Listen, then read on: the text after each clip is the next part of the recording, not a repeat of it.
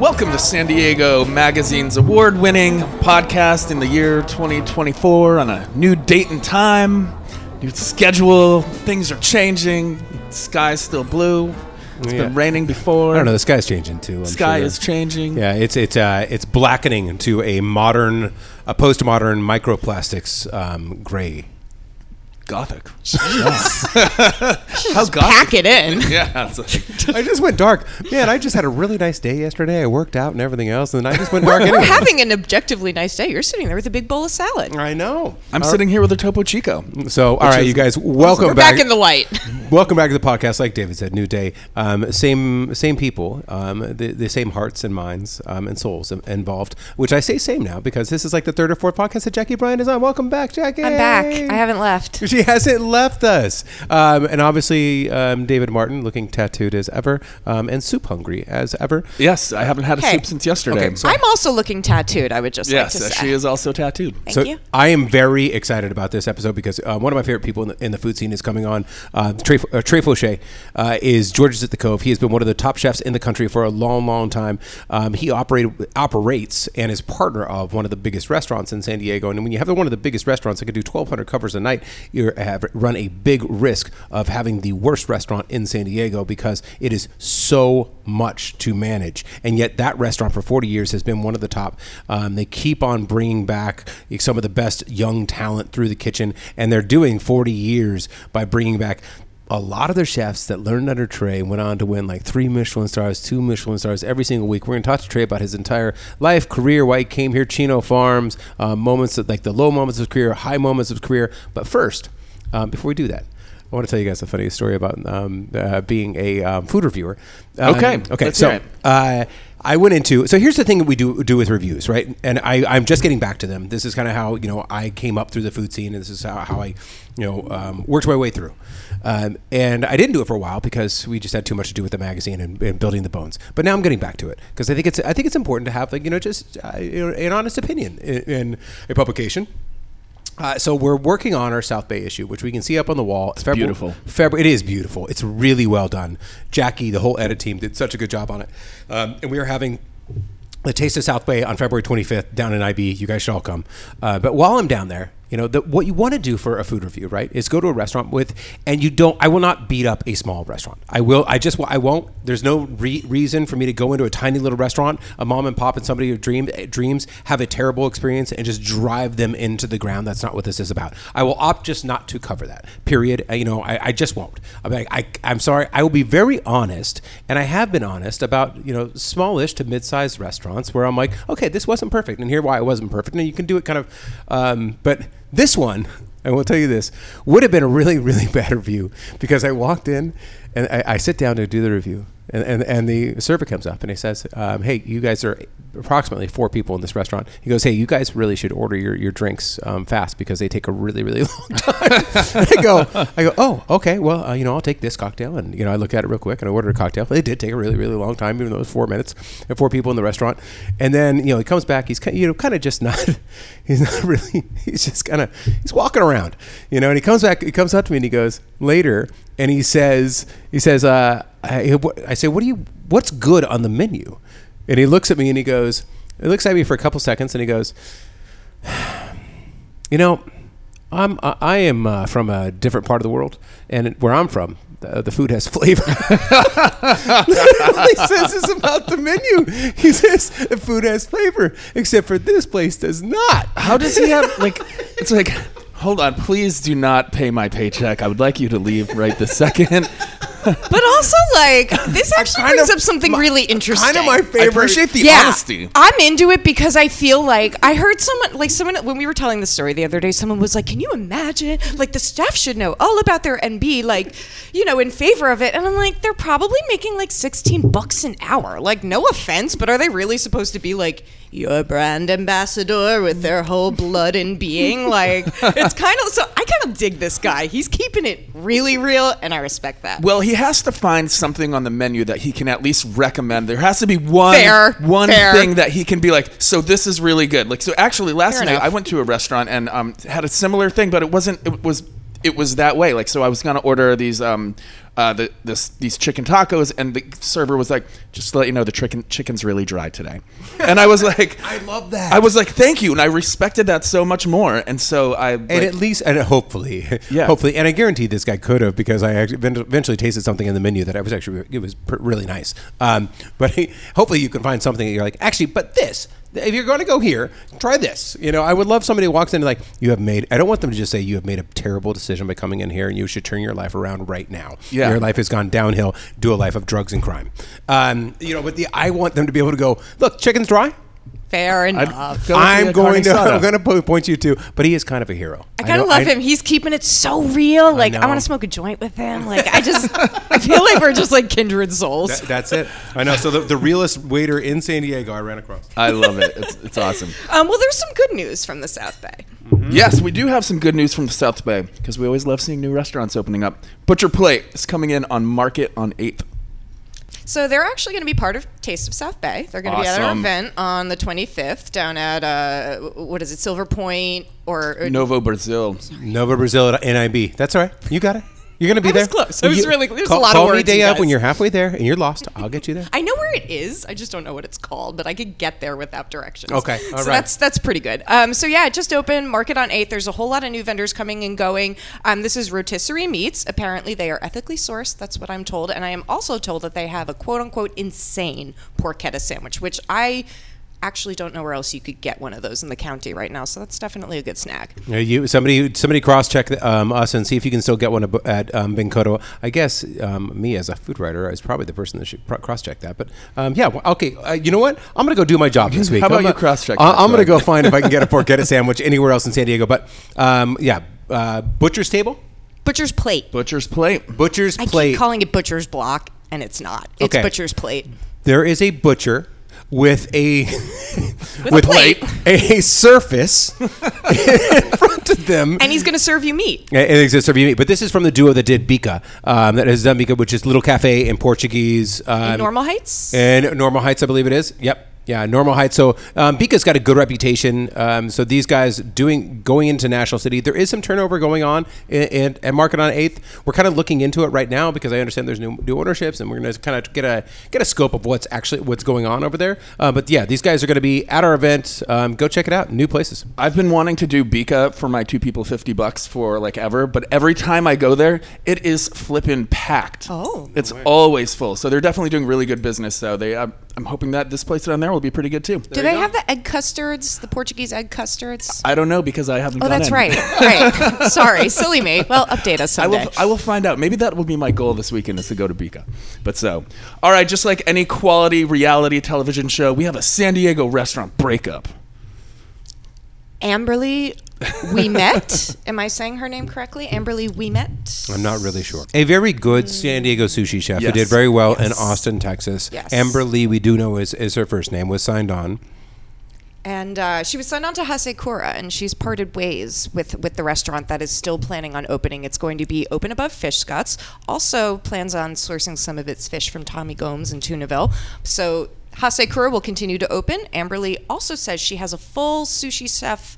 Uh, sushi restaurant apparatus that she's ready to bring on a partner for, ready to go, as long as someone has a space for it, ready to open. So they're both going their separate ways. She is intending to still open. Hasekura is definitely still opening, but we don't have an update on who Yeah, will so be the- stepping into that role. So this is a breakup. This is a breakup. This is a Um, breakup. this is look. I actually talked to Pablo, who's the own, Pablo um, uh, Becker owns Fish Guts, and he's done a really good job with that place. God, if you have not been down there, you got to go down and get their blackened uh, whitefish. I believe it rotates all the time. His episode was great. We should uh, link to that. Yeah, we'll link to his episode here. It was it was really really good. Uh, but uh, upstairs, there's this tiny little like place where he's going to do an omakase only. Hasekura is the name of it, and he was um, partnered with Amberly. I talked to him, and he's like, "No, it didn't. It didn't work out. We decided to you know to kind of go separate ways." So he is still going to do Hasekura. Um, he's looking for a sushi chef right now. So anybody out there who may be in the industry, a if you are looking, if you are a sushi chef who is looking for a new spot, that is to go talk to Pablo down at Fish Guts. And if you are a o- operator who wants a very good sushi chef to partner with on a new concept, Amber Lee is a free agent. We wish them both very well. We're doing the Fish Lonely Hearts here at San Diego Magazine. A- absolutely. So if you Far- need a connection, we got you. Fish only. Fishers only. Mm-hmm. Farmers only, fishers only. Fishers only. That would be the most ridiculous dating site ever. Could you imagine? Oh, yeah. Like grizzled fisherman. Ab- I bet it exists. I would join to. it just Every- to check it out. I'm a, I'm a four hook guy. Yep. I- I- there's there's a lot. Look at this. Yes. Um, there's uh, this is maybe slightly off topic, but so on Howard Stern they always do this segment called Flirty Gary, who like Gary Dell'Abate, who's the uh, he is the uh, producer of the Howard Stern show for the last 40 years or so. But so they find all of these random dating apps, and then he has phone calls with them where he just uses the worst pickup It's lines so ever, funny. and they dig it. They eat it up. It's amazing. It's the most bru It's so funny. Howard Stern's my favorite. yes, Baba Booey. Baba Booey. All right. Hey now. You guys are kind of one of the same brain. I- you Oh, yeah, I know it. totally. We, love, we, both, well, We like the same well, music. Yep, same music. Yeah. Same uh, same radio Food programs. generally. Yeah, exactly. yeah. East Coast, you know. Yeah, but wow, I never really realized how much we have in I common. know we do have a lot in common. It's true. Pretty we cool. both work here. We both, yeah, we're both, both at on the Sandy- podcast. Wow. Jeez, like, are we? Are you? Are you Not, ma- not not if you keep going. All right. How about we go to uh, a legendary. TJ Taco spot is now opening its legendariness in Chula Vista. This happened last week, Las Ahumaderas, which is one of the famous original taco spots of TJ. It's in Chula now, which is really excited on Broadway. Um, it took 26 months to open due to COVID delays. And my favorite part about the whole thing, because they're they're to do it like they do at the TJ spot. You know, they've got the lines for the chicken, for the adobada. They're very famous for their adobada. It's his grandma's recipe. Um, you know, they've got the cabeza, the this, the that. They're also going to debut a short sushi menu.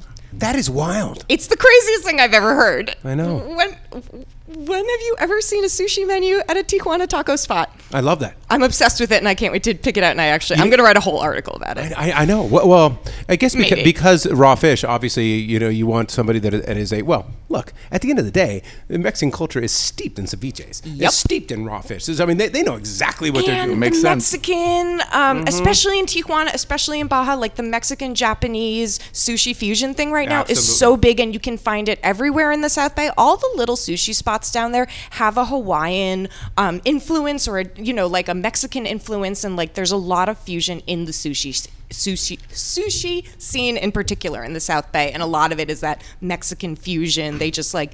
They're doing their own things with raw fish in sushi style. It's so cool. Yeah, so I, I this is obviously Anthony Bourdain went down there famously, um, you know, in Tijuana. I've got I went down there years and years ago when I was doing a, I think it was 2013 when I did the Baja Moment um, story for San Diego Mag. 2014. I remember it because it was the first thing I read when I moved here. Oh no shit! Yeah, it was one of my favorite things I ever read and convinced me I wanted to I- write for the magazine I someday. appreciate I actually wrote a really embarrassing email to the magazine saying, like, I know you have Troy Johnson, but I would like to read, write for food too if you ever have room. No one wrote back to me because it was a psychotic email for a young writer to send, and I had no idea what I was doing. But yeah, that I 2014. You're welcome. so, but it was obviously it's classic. It, it really set up, you know, uh, market style. Uh, I think they're going to do like a little bit of the same thing. It's a different owner. Uh, uh, it is, uh, you know, it's the original. El Poblano is the name of the the chain that they have here, right? Yeah, yeah. So they're they're basically kind of. I hope they become the crack shack of you know of Mexican taco joints. I mean. Every there's so many great um, taco shops in a both in South Bay and Tijuana. I would love to see them kind of do the Crack Shack model in San Diego, launch like nine, sin twenty of like the like classic Mexican taco shops, but done with really really good food. I mean, I was promised taco trucks on every corner, and Yeah. I, I have not gotten it. So. yeah, we have failed you miserably. Yeah, I was promised taco trucks on every corner. She came Hasn't from New York. happened. It's been years now. Uh, let's get it. Let's get it going. I let's know. ahumaderas. All right, yeah. Las oh, oh, ahuma, ahuma, Ahumaderas. Ahumaderas. Las Ahumaderas um, na- in Chula Vista. Chula Vista again is growing. Uh, you, you- again, read the read the issue. We've Um, got more Chula Vista news, actually. Yes, we do. And these are my favorite kind of events. I mean, other than like our San Diego magazine, like Best Mm-hmm. of events, or you know, our Taste of South Bay. I love the ones where you just walk down the streets and you just try every single restaurant. I don't care. Like I have a whole method. My goal is to hit every single spot. I have plans where I don't eat the carbs and I only eat the proteins and the vegetables and the fruits, and I save them the carbs for the end. I do that too. Yes, but so Chula Vista is having their Taste of Third event. I love the methodology of what you guys do. This you're like, yeah, do not sink yourself with the carb. They, they load you up on bread, and then you can't eat 47 restaurants. It's, like the bread course at a fine dining restaurant. That's where they nail you. Yeah, or, or going out to a, a fancy uh, Vegas buffet. So, Jackie, what is this event? Downtown, Third Avenue. I am going to kick it to you in a second because you are our resident Third Ave expert now. Troy just wrote a really g- gorgeous, glowing feature about the realities and the past, present, future of Third Ave, which is coming into its own. Um, this is kind of an open house, um, you know, taste of taste of Third Ave.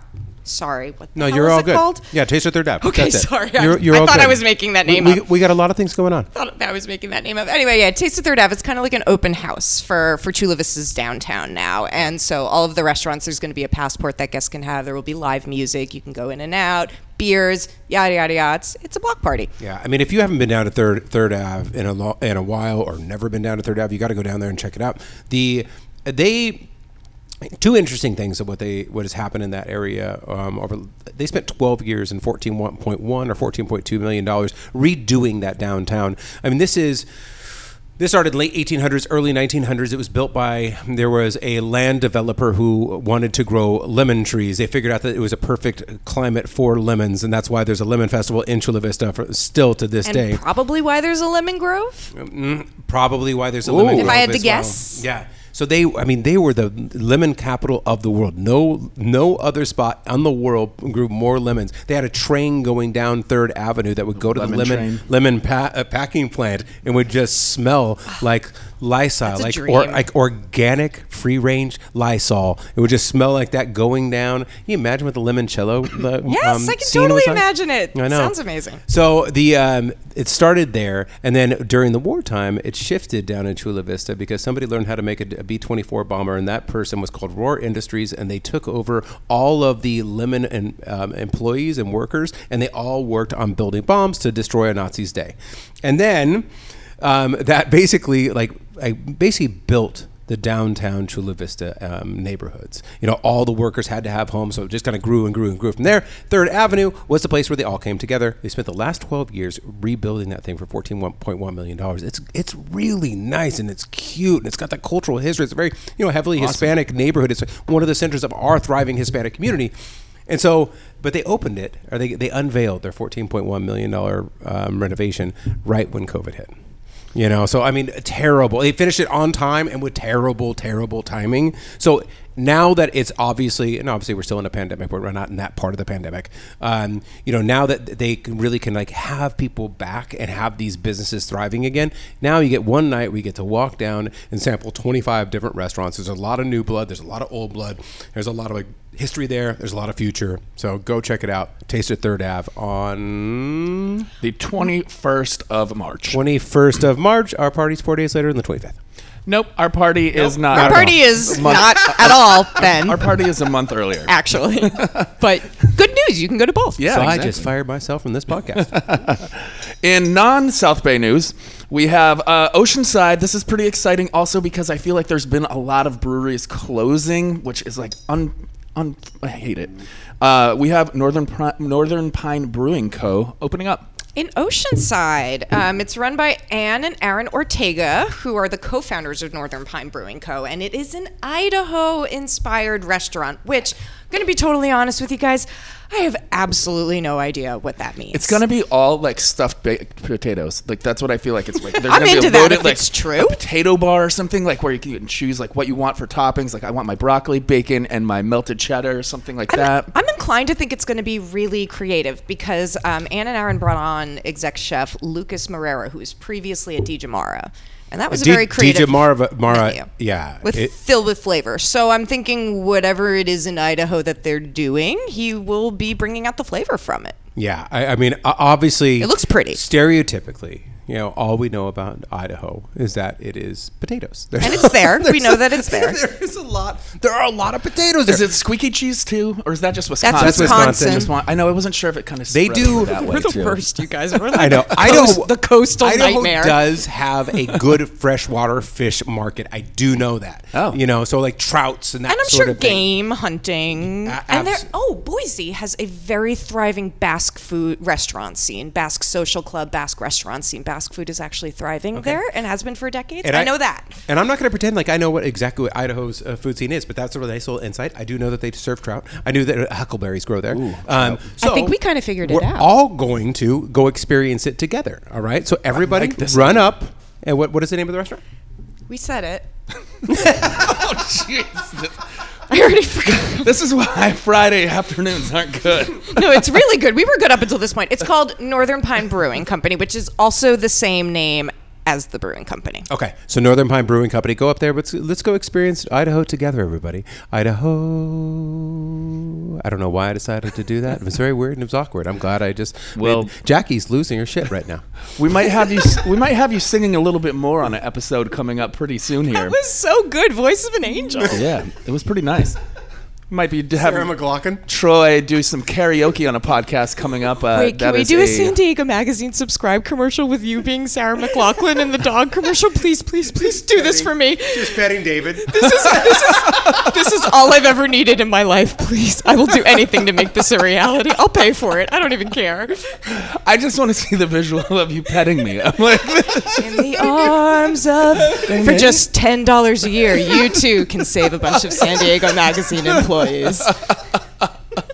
Oh my God. oh my All god, right. that's brilliant. Okay, so we have a new ad campaign for San Diego Magazine. Thank you guys at home for dealing for, for bearing with us. Um, it is going to be well sung or or sung at least. Um, and now and now we're moving on. Yes, and we will be having a karaoke podcast coming up soon. Actually, that is a little spoiler alert, little teaser. More details to come.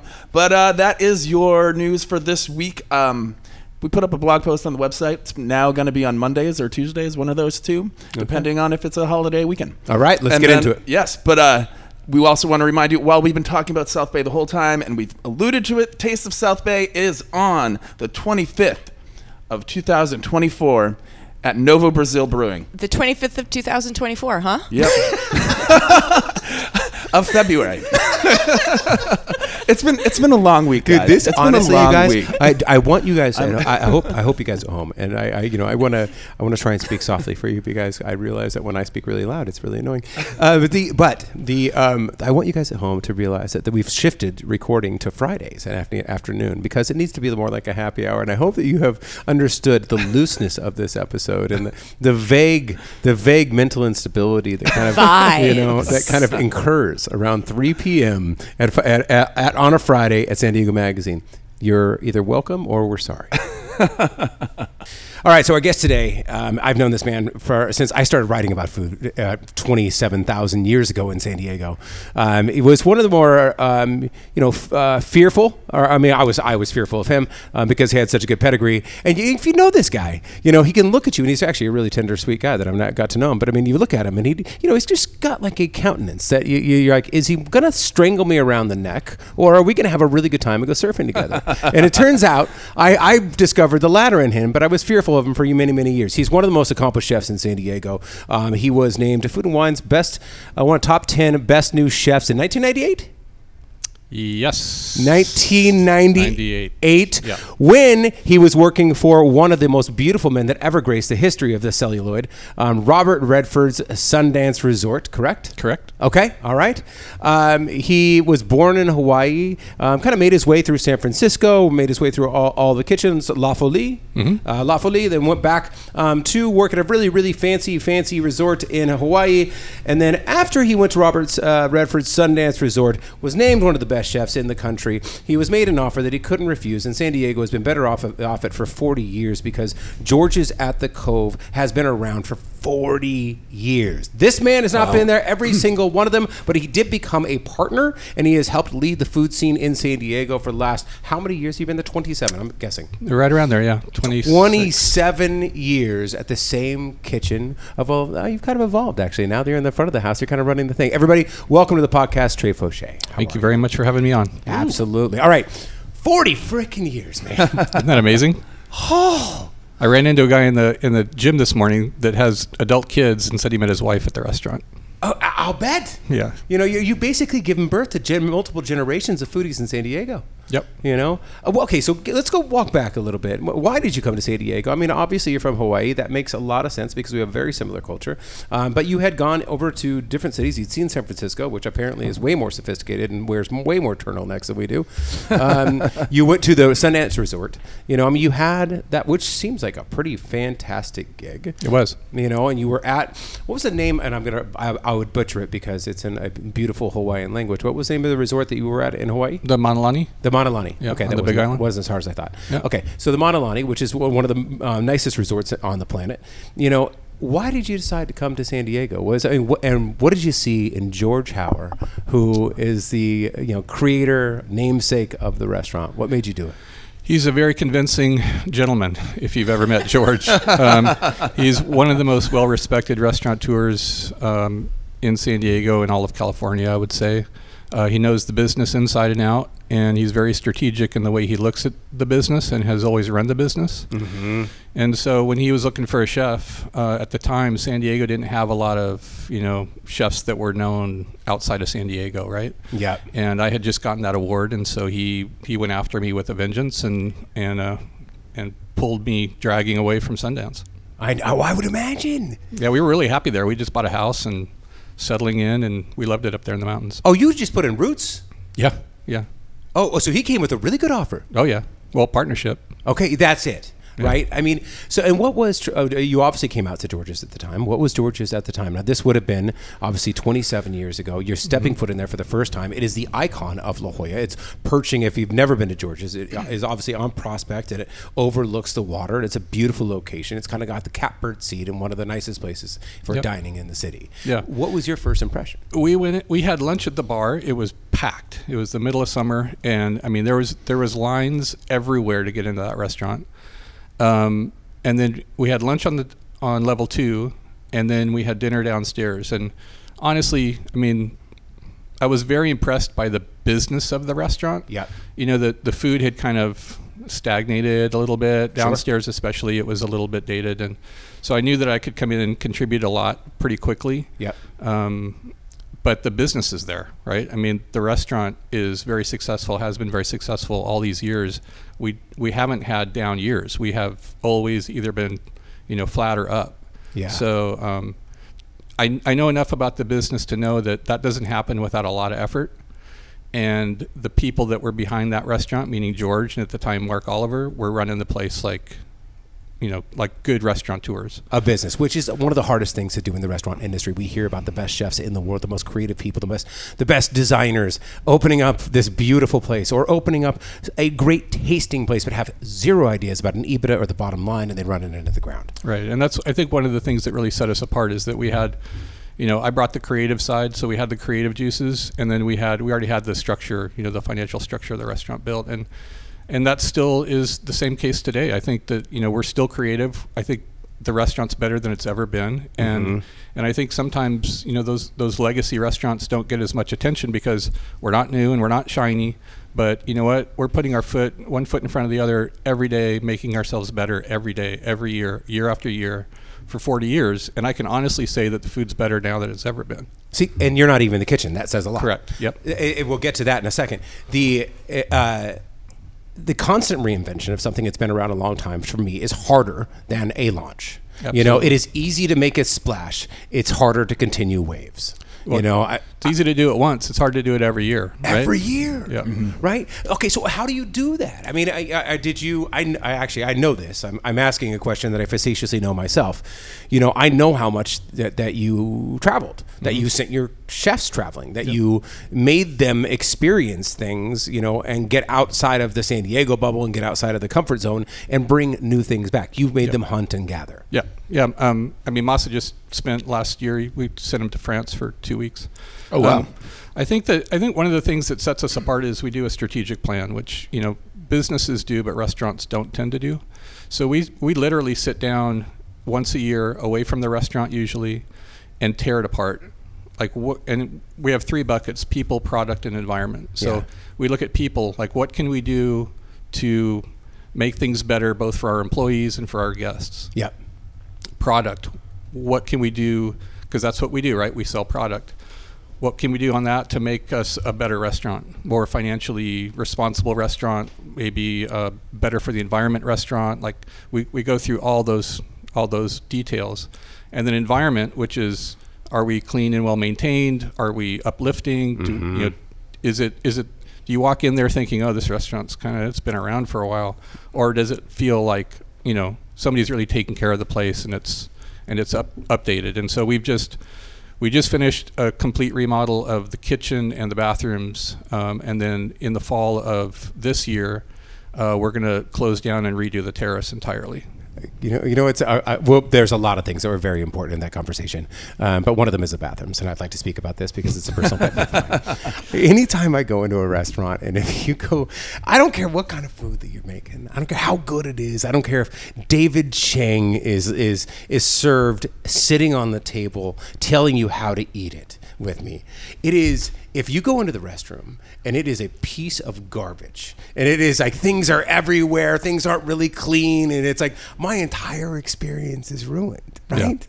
Is Well, it- anybody that's been to George's is gonna is gonna be chuckling a little bit because we have we have a very difficult bathroom situation. we have a very That is small a kind way of putting it Yeah. from all the men in the room. yeah. we, we have a, a men's room that's on the middle floor that's very small, and we have a women's room that's on the bottom floor. So everybody that's eating on the terrace has to come down two flights of stairs to use the restroom. So we, we are by by no means a perfect situation, but Yeah. we do we do do our best, and we just spend a bunch of money making them better. Okay. Um, well, it's got to be hard because that's an old building. You can't Yeah. just like rip the guts out and start anew, right? Without Exactly. spending Yeah. twenty thousand, twenty Right. million dollars. Right. The okay, so this year, I get back to the the hardcore self analysis. This year, what was Mm-hmm. yours? What did you suck on? What were you great on? You meaning like you're like, all right, we got to stop that or we got to fix that, and we uh, we did really really well on that. We've done a couple of things um, this last year, meaning 2023, right? Um, we combined our two bar programs. Previously, we had a different bar program in level two and on the Ocean Terrace. And we combined them because it just wasn't really working. The people that came into level two weren't really looking for mix. You know, the whole mixology thing is kind of, uh, you know, I don't know if it's gone, but it's definitely not as, you know, as, as big as it was, you know, pre-COVID, right? And so Right. people want a good, solid, well-made cocktail, and so we kind of went, we kind of toned down our bar programs a little bit and just made them more classic cocktails. Yep. And and made them the same on both floors. That's really interesting. I, I want to unpack that a little bit, and I think that maybe um, Jackie and David you can contribute to this as well. But the I think. Well, it was because cocktails had sucked for so long. you know, that when mixology or the, the, that movement, the craft cocktail movement happened, everybody felt the need to put on a show and really go deep. And, you know, and you guys went deep. I remember you Yeah. were taking local seaweed and putting it into ice cubes and then branding George's on it, which I'm sure you still do some of that, you know, but everybody went so deep. And I guess because it's no longer new, you know, you just make, you know what? No, just keep it really, really good. Yeah. You know, and we don't need to make a whole dog and pony show out of it, right? Concentrate on the basics. I can imagine some of it is also just like some of those like super involved craft cocktails take a really really long time to make. Yeah. They're expensive. Yeah, they are. Those Like- ingredients are expensive. They're also, expensive. do people want to be challenged by drinks? I have to admit, I'm down to be challenged by a meal. I, I love it. I love thinking about it. But my drink is a supporting component of that. And even if it's an amazing bottle of some rare Bordeaux, it's still a supporting component, right? and agree. yeah, I don't know. I want it to go with it. I want it to enhance it. I don't know that I want to think about it too much. Yeah, and you and you know, and, and you're not going to. I guess the I don't go out for cocktails specifically, but I if I go out, I'll have a cocktail. Yeah, Right. that's a good point. Mm-hmm. That's a good point. I'm never like, ooh, you know what I That is really need now? way A really fancy cocktail that I have no idea what's in it. But to that point, off of the great cocktail revolution, there is nary a place in this country you can go where you can't get a good Negroni, a good martini. That is the result of it, and that's objectively a good thing. But I agree, like the classics are a classic for a reason, and I think people just like to drink what they like to drink. And the bottom floor became the former top floor. Right. You know, that, that was really it. Which They just raised the bar on almost everything, right? Uh, You know, I mean that like the basis of cocktails got so much better because of the craft cocktail Yes. revolution. yes, agreed, agreed, agreed. Right. Yeah, yeah. The, and what? Okay, so when you came here in the '90s, I mean, uh, t- tell me. I know that there was no big name chefs. I know that there was. I grew up in San Diego. There was, you know, there was like the Boathouse, Mr. A's, and, and a Chili's, you know, or an Applebee's. I don't even know if Chili's was around yet, to be quite honest. It was Bob's Big Boy. Probably. Mille Fleurs was around. Mille Fleurs was around. That's Yeah. right. Yeah, but both of those, two of those were owned by Bertrand. Yeah. Um, you know, but what was it like? I mean, and was it great for you as a chef? Because honestly, you were the only game, uh, not you only game in town, but there was just not as much game in town. Well, to be honest, I mean, I wa- I was the chef at Rockenwagner up in Santa Monica back in the day, and, and we would, you know, I heard about Chino Farms, you know, back, you know, back when Chez Panisse was like, you know, talked about a lot, um, and Wolfgang was going down. Um, we started driving down and once a week getting product from Chino, and so coming to San Diego, that was a really big part of uh, of. I won't say it's. It was a really big fringe benefit, right? It's not the reason Yeah. why I came down here, but boy, I knew about that farm. I knew it was Mm-hmm. going to be close. It's one of the reasons why we looked at North County to to settle down because it's on my way to work. I can just stop off at the farm, and having them in your backyard is just a really special thing. And back then, you know, Martin was going there. Martin from Mille Fleurs was Yeah. going there, and he was kind of the only guy in town that was making the commitment to build a relationship with them and Mm-hmm. and to get product from them. And so I, I already had the relationship from being in LA and coming down every week. They knew me, and I just stepped in and just started using their product. And that's just from a chef's perspective, it's it's a it's a, just such a game changer. And you see you see a lot more chefs now going there. It's still remarkably s- small amount. Yeah. But um, but you know Jason Knibb still goes there, and and Travis from Callie goes there, you know, a little bit, and you're seeing more, you know, the chefs that are that are, you know, taking that the ingredient seriously. You have to go there. I mean, you can't not go there. Two things on that. Um, the first one is it's such a San Diego thing that people from the outside of San Diego come to you and tell you what's cool about your city. You're like, "Come- guys, we live here. Let's find it ourselves. Yep. You know, it- it's like I, I always go back to when I wrote about music, and there was a band named POD. And whether or not you like POD is, is that's your own druthers. I think they're sweet human beings, and I love some of their music. But they got made a million records, sold a million records before they even got their first gig in San Diego, because nobody wanted to put them on, uh, you know, on on a guest list. You're like, I don't, I don't quite understand it. Right. Chino Farm being the same way. Alice Water comes down, um, Wolfgang Puck com- comes down, and nobody from San Diego was actually coming down. It was one of the most famous farms in the in California. Yeah. At the birthplace, it was the farm and the farm to table movement. I Yeah. mean, modern. You know. There was a they they do a, a private event once a year, and I, I'll I'll just leave it at that. And I was uh, invited to it one year, and and uh, I I go pretty much every year, but. I went to this one. This you know it must have been in the or like early or mid '90s, and um, and Alice was there, Wolfgang was there, uh, um uh, Nancy Silverton and Mark were there.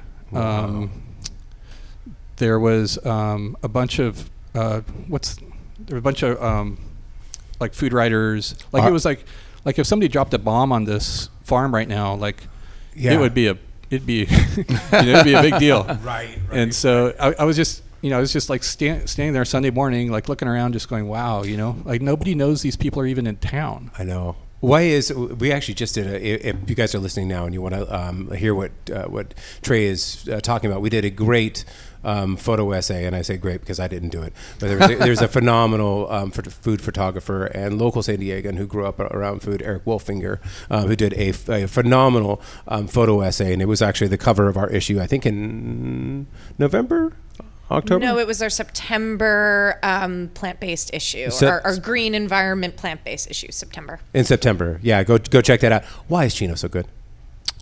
Well, number one, the stuff's picked the day it's sold. Yeah. And you know, even farmers markets aren't usually like that, right? You know, you, they're usually picked at least the day before, um, because you're there early in the morning. So the chinos start, you know, when it's dark out, and so they're harvesting stuff and they sell it in the stand the day of, and that's it. Food Um, degrades the second you pick it out of the you- ground. right? You know, It's, and I mean, good husbandry. They take care of the you know the ground, the earth that they have. Um, they plant varieties that are interesting and Yeah. full of flavor. Um, and and it's really it's the combination of those two things. You know, Tom's knowledge about how to get the best flavor out of vegetables, which Yeah. you know I can't speak to, but it sure happens. Sure. And then the the real fact is like the corn that you get there um, on Mondays picked Monday morning. You know, Yeah. And that's just that's just a huge difference. I think you might have answered the question, but you've been, you've been going there for, I mean, I'm even longer than 27 years because Mm-hmm. you were going there when you were in Santa Monica.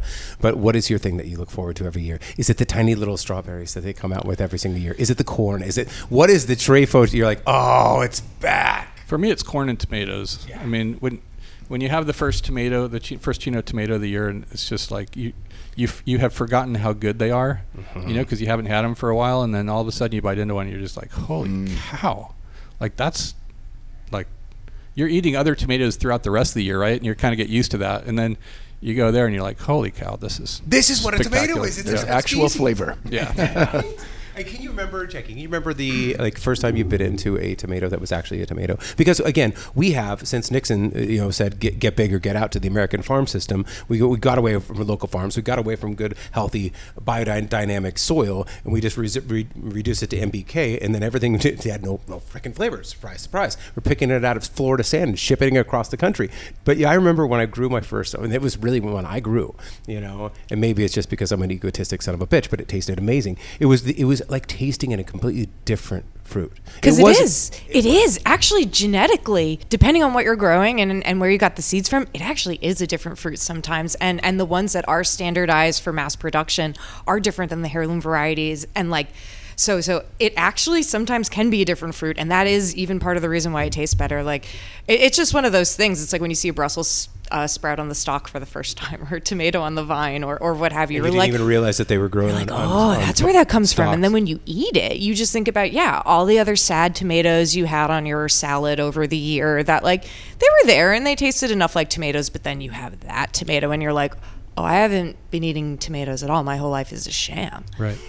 And so, and so from a chef's perspective, to be able to get your hands on that kind of product, Yeah. and pull it into your kitchen, and then do what you do, it's it changes the way that you cook, because you're not having to coax all this flavor out of stuff.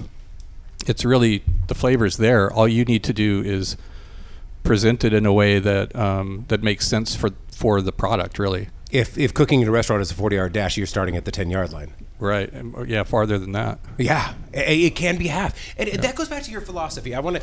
Um, you you said that it's about coaxing the the natural uh, uh, flavors out of ingredients. You know, I know that you tweak it, and we, we, we all went through our foam phase. Not well, I didn't go through my foam phase, but every restaurant that I was eating at did go through the foam phase.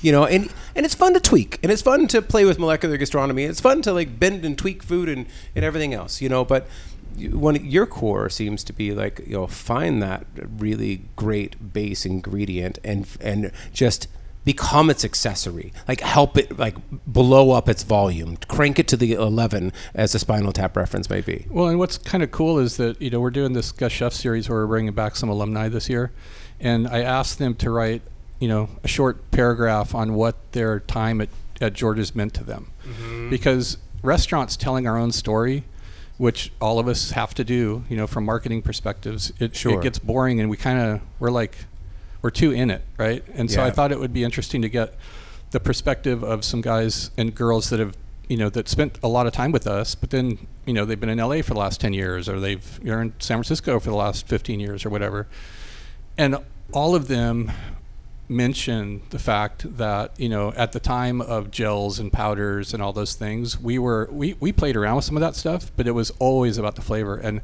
mm-hmm. independently they all mentioned that which you know that makes me proud Yeah. because that that influence is important. Yeah. You know and it's in, and it's influenced some people that are out there doing great food. Mm-hmm. And you know yeah they're they're playing around with the way they want to play around with it but that underlining message of you know does it really taste good? Is it really does it really taste good you know because a lot of times that's not the question that's the answer no no it's more about the thought process right, Right. it's a mind game Yeah. you know like okay fine this is fun intellectually but i don't want to eat that thing i Right. really don't the i remember one time when I, there was a restaurant in the barrio um, that i got served an entire plate of blue cheese foam that was i mean and that was it uh, uh, that was the entire plate Right. yeah i was like i, I Did you finish it?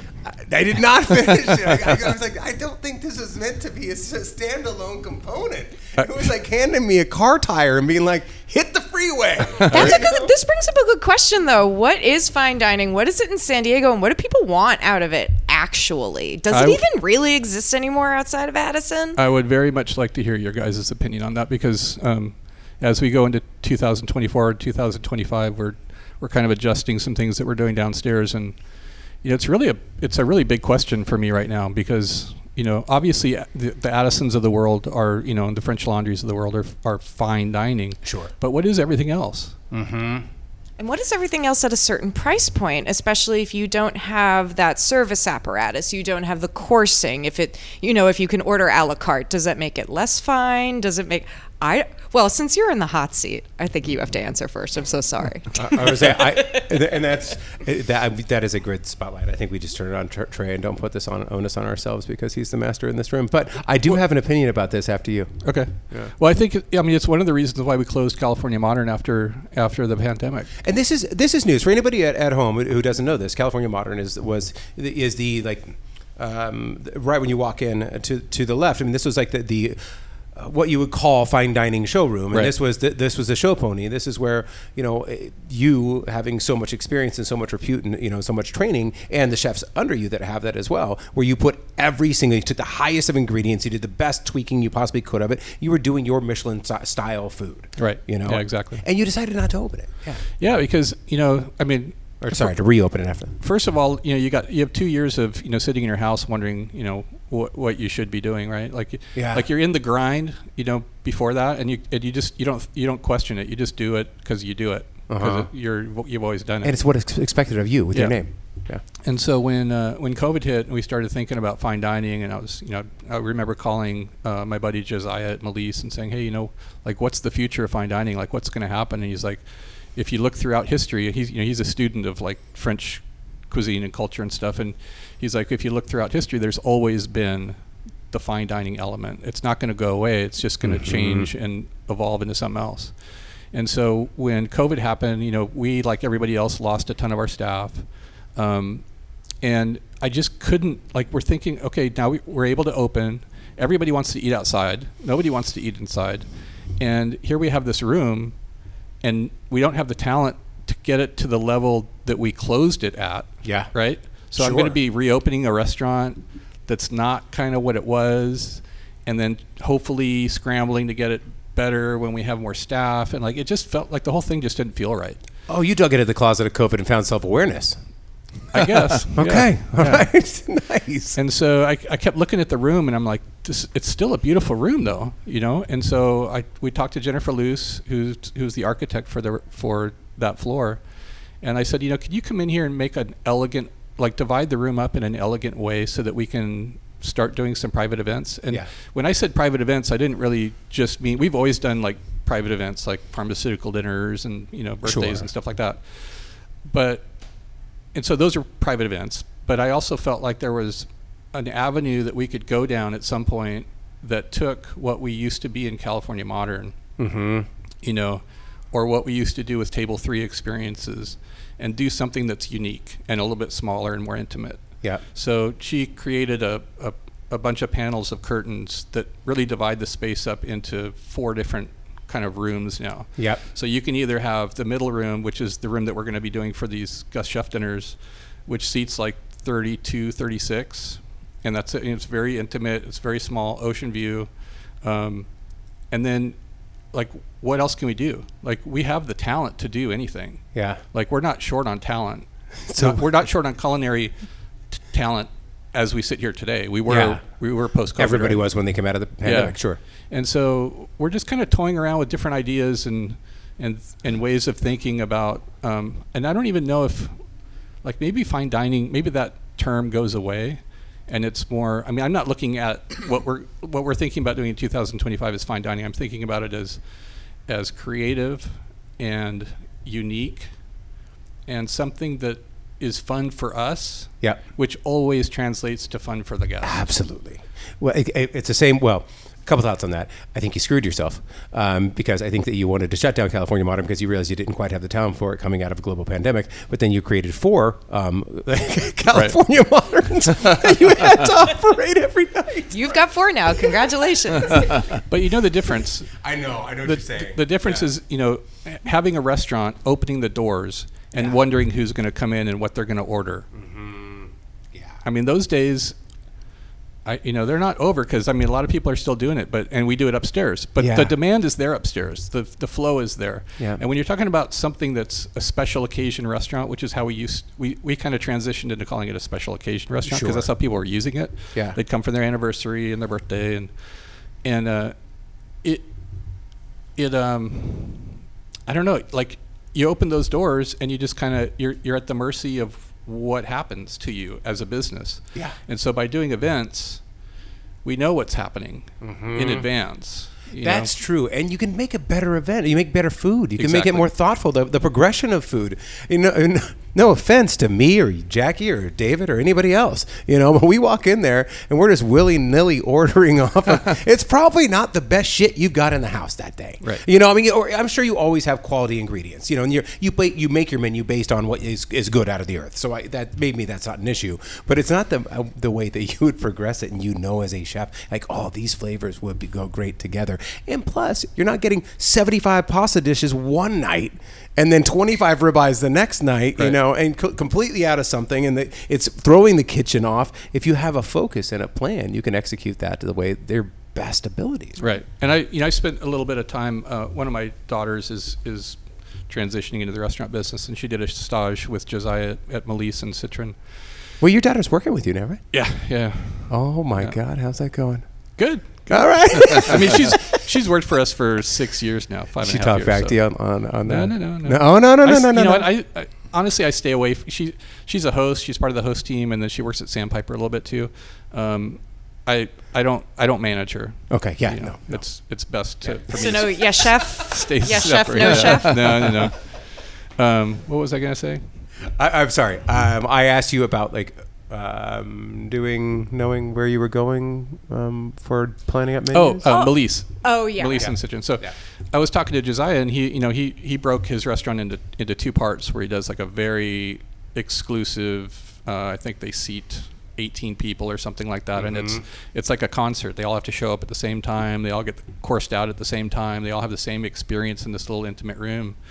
And I was talking about how it works in the kitchen. He's like, you know, it, work, it works great because we're not cooking one little teeny piece of venison. We can do the whole loin, which is how it should be cooked, and then slice and serve. You know, and it's not it's it's easier, but it's also much better. Better.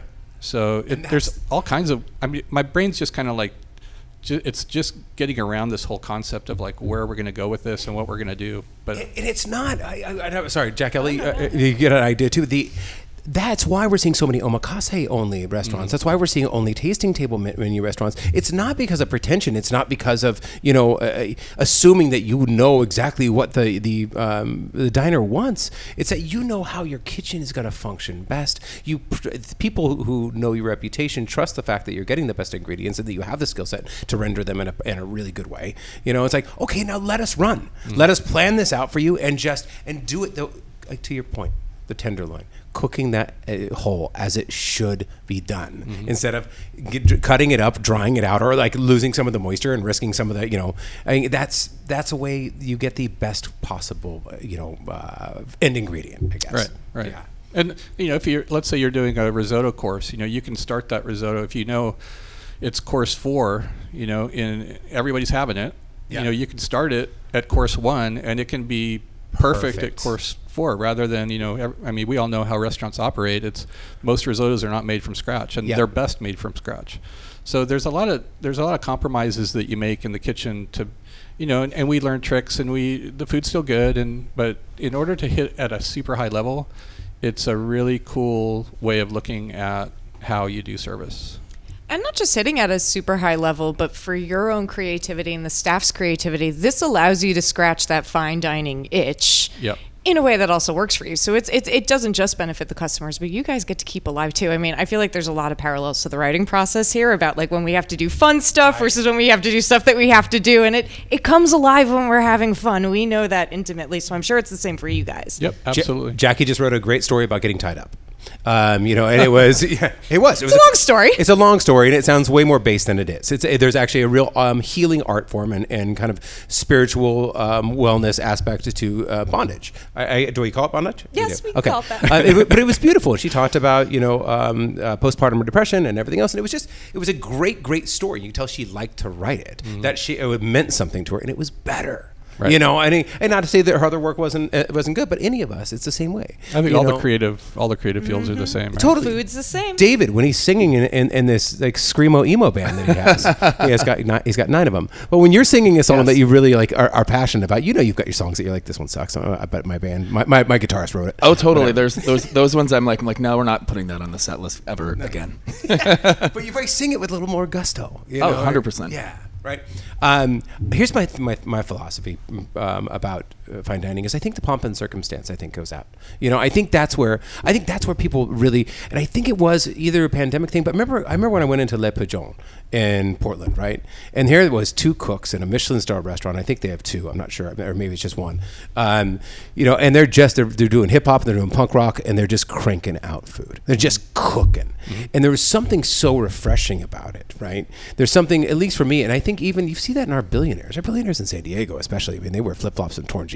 You know, I mean, it's not we're not a, a pomp and circumstance sort of culture, and I think I think a lot of the United States is kind of catching on to that too. I think a lot of the bells and whistles that used to go along with with a that indicated to you that you were having a night worth having, hmm. you know, are no longer necessary for us to have that kind of thing. And I think I think that's where fine dining is just getting less formalized, you hmm. know, and less, you know, dun dun dun, you know, and it's like this is really good, and here's some thought into it, and I think that the servers are getting better too at explaining that without go, going on like, you know, like they did they did their thesis in it, you know, they're like, well, you know, the, the chicken's name was Charlie, you know, he was he, he was a conflicted chicken, he liked goth music, you know, like that.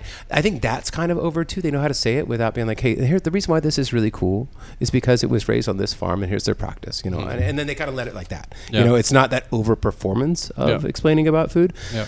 I think everything's kind of hit this like casual inspired middle, you know, where we don't have to have, you know, a citadels. We don't have to feel like we're eating inside of the Notre Dame. Right. You know, and I think But part of the creativity goes away with that too, you know. That's true. and that's why that's why you know we're going to use these these guest chef dinners to kind of learn about how to do this correctly. But the, the word relationship keeps coming up to me because it's if you're if you're doing an experience for um, you know we're going to seat 32 people at a time, it allows you to have a relationship with the group rather Mhm. than you know table 22 is celebrating their 40th anniversary you know table 16 is a business dinner like how do you Mhm. have a relationship with a group of people that are all there for very different reasons one of them is expecting you know the french laundry experience one of them is just wants a steak and Right. you know it's like you're all over the map and so if we can if we can kind of curate an experience and then you know it's not going to be for everybody. It's not you know we're not going to sell 700 a week you know? Yeah. we're, we're going to do a very limited amount of, of, of these experiences and then you know see how it goes. And if people like it and and we can keep doing it it's it's a way for us to be creative. And i think you know there's some very creative chefs in town but i feel like you know the the food is a there's there's a little bit of a lack of like um Attention to the basics and details. it's not so much that it's like it's it's like they're like surprises Mm-hmm. you know? like going in and, and getting something that you're you're not sure what you're gonna get and Yeah. you get it and it blows your mind Yep. and uh, there's a pl- there's a lot of good food in town there's better food now than there's ever been Name me a dish that's done that done that for you, either recently and or in your past that you were like, oh God, I never knew, I, and that that dish changed my life. Oh boy now you're gonna put me on the spot Come on, you were at the gym this morning. You got your endorphins flow, flowing. That that uh, memory is just kicking. You got a Rolodex in there. yeah uh, yeah, yeah. I, I I just don't eat that way anymore I don't know. like I don't honestly I don't go out that much um, That's you know, way. I take trips. So like you know, my wife and I were in Spain last year, and we had some crazy, crazy good food. There's a there's a restaurant um, called Rustique that um, that did like a pork, like it's a pork belly, but it's like unlike any pork belly that you've ever had. Why? It's like super crispy. Okay. It's like crispy and kind of gummy. You Okay. Know? Yeah. And you just can't stop eating. It's like kind of like pig's ears when they're done. Yeah. Sometimes Mhm. like that. Yep. It was like you just couldn't stop eating. I just it. went down to La Nasty and Allen. They, they handed me this slab. It's a uh, restaurant on Third Avenue in Chula Vista, um, and they just handed me this slab, and I was like, "Oh my god, this is gonna suck," um, because it was just this. It's chicharrones, Mm-hmm. um, but it's served in a way that a lot of Mexican families will actually serve it. it it's kind of like a whole cross section of the Right. the pig, right? Right. You know, so it's not just just the inflated, you know, skin. Yeah, it's not It- just the crispy bubbles. Yeah, I mean, Yeah. and it's and it's not pork belly, Right. You know, it, it, it's I mean, because pork belly has it too. You've got that, that layer of like fat that's almost gummy, Right. It's, it's almost like like oh, that's kind of gross, but oh, it's so It's so good. so good. Was it a suckling pig? Because I know they do that in Spain a lot. They do. It wasn't suckling, but it was um, yeah, where they cut it with a plate and all that. Yeah, that's Yeah. my favorite. Yeah, yeah. Um, The uh, so I want to do the house But- cleaning. What to frame what he's? Oh, sorry. Go ahead. It, it- I mean, it was literally the pork belly on a plate. Yeah. that's what that's what I'm. That's just what I wanted to add to it. It's not Yeah. like this creative, crazy dish with all the stuff. It was just the pork belly. Yeah. Done, s- I mean, done like I. I've been cooking all my life. I don't know how they cook that. Mm-hmm. You know, so it's like it's you're just amazed by it. You're like, God, this is just the best thing I've ever Yeah, had, we and I do- don't know how they did it. we do need a little bit more amazement because you are going through it. And this is, I think, this is happening across the American culture in terms of dining because you're going to show up at a restaurant, you're going to get your, you know, um, r- r- uh, Brussels sprouts that have been roasted with balsamic gra- uh, um, drizzle. You're going to get Everywhere. everywhere. Or your A5 and Your your A5 caviar and your na na na na na. Yeah. Right. You know, and, and it's we have because the information is spreading so easily, and because you know the recipe for a good restaurant like yours is is out there now. Blueprints have been made readily online. AI is digesting George's as we speak and replicating them across the country. um, you know, but the I think. The, the people copy that so much that we're getting repetition so much, and we are lacking surprise. That's a good point. Yeah. Yeah. And, and you know, surprising relationship, right? I mean, that's like if you walk out of a, Mm-hmm. an experience w- with surprise and a rela- and a feeling of relationship, that's something that's super powerful. And Exactly. And food can kind of br- bring that together in the same space. Well, and that's what. Okay, so I want to I want to do the housework because we're talking about like what you're doing with with these events. Yep. Um, for the 40th anniversary, you're going to be inviting a lot of the chefs that have cooked there throughout the years and gone on to massive success. You're going to be invi- inviting them back for special dinners for over a series of how long? We start in February and we end in October. Okay, so all Wow. year, Yeah. some of the be- some pretty phenomenal chefs are coming back to George's where they cut their teeth. Were you easy to cut their, your teeth under? Were you were you uh, um, one of the classic kitchen American assholes, or were you, or were you gentle, or were you a mix of both? And how are you now? I was I would say I was a mix of both, to be Okay. honest with you. But I Yeah. you started off the conversation by saying that I have a certain demeanor about me, and that gets me pretty far down the road of intimidation for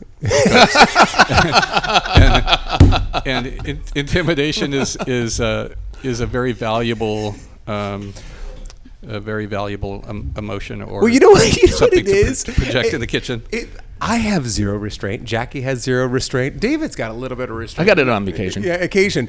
Um, I, I will say everything that comes to my mind. You will just bide your time. You'll stare right through me. I can feel the hole being burned in the back of your head. You know that person can that can sit there and like just let you dig a hole. Yeah, what's that like? I can't relate on the most cellular level. Well, I'll, I'll I'm give like you- sitting here at the microphone, like, like shut up, Jackie. I'll give you an example because uh, one of the letters that we got back was from um, was from Connor McVey, and he he wrote and he said that you know he it was like he, I think he'd been there a week, and we lost a dishwasher in the middle of service. So he was washing dishes and and working on you know the garde manger station, and uh, and he he said you know. Uh, Trey was very kind of an intimidating and quiet force, and he came up behind me and said, "If there was any doubt, you know now that you have a job." Mm-hmm. And um, and he said it was the second time that he had, that I had used his name Yeah. since he started. You know, and so I think it's that kind of that's the kind of vibe I I put out. It's, Got it. Yeah. It's um, and I remember working at L'Orangerie um, for Jean-François Meteigner, and he was he was he was a lunatic. You know, he was a he was a plate thrower and stuff. And I remember him.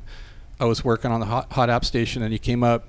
And he used to taste every sauce on the line, and he would always correct it. Right? He would always put salt. He would always do something, add butter, or yell at you, or do something. Hmm. And so he came by and he tasted my sauce, and every time, every day, I was trying to make that sauce right. It was super simple sauce, but I just never got it right. And that one day he came by and he tasted it and he put the spoon down and walked away. And that was it. And that was oh. it.